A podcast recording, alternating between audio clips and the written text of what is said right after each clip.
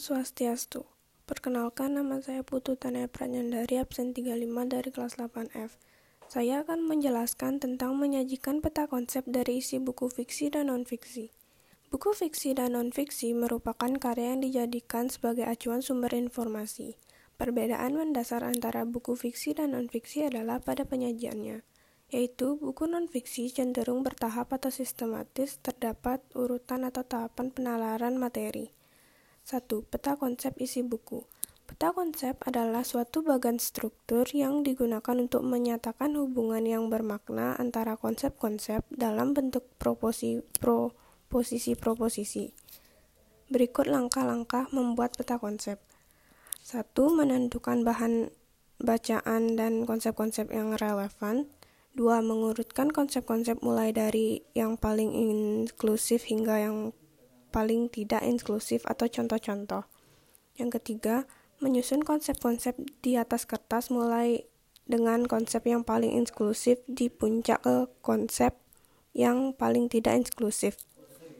Yang keempat, menghubungkan konsep yang berkaitan dengan garis-garis penghubung dan memberi kata penghubung pada setiap garis penghubung tersebut. Yang kelima, mengembangkan peta konsep tersebut.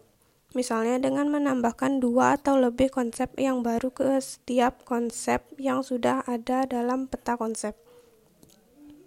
2. Teknik membaca untuk menemukan isi pokok buku. Kegiatan membaca merupakan sesuatu keterampilan. Kemampuan membaca setiap orang berbeda.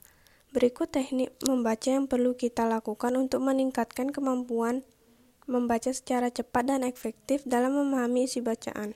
A. Skimming Skimming adalah proses membaca teks secara cepat dan menyeluruh untuk memperoleh gambaran bagian penting dan menyegarkan ingatan akan hal yang hal yang pernah dibaca. Yang kedua ada scanning. Scanning adalah proses membaca cepat atau teliti dan teliti yang bertujuan untuk memperoleh fakta atau informasi tertentu, misalnya kata-kata tertentu dalam kamus atau nomor telepon. Yang ketiga ada selecting. Selecting adalah proses memilih teks dan bagian teks yang yang dibaca berdasarkan kebutuhan. Hal ini dilakukan sebelum kegiatan membaca, misalnya membaca buku, membaca judul buku atau judul berita di surat kabar. Yang terakhir ada skipping. Skipping adalah proses kegiatan membaca yang mengabaikan atau melompati bagian yang tidak diperlukan atau bagian yang sudah dimengerti. Sekian dari saya. Terima kasih. Om Santi Santi Santi Santi Om.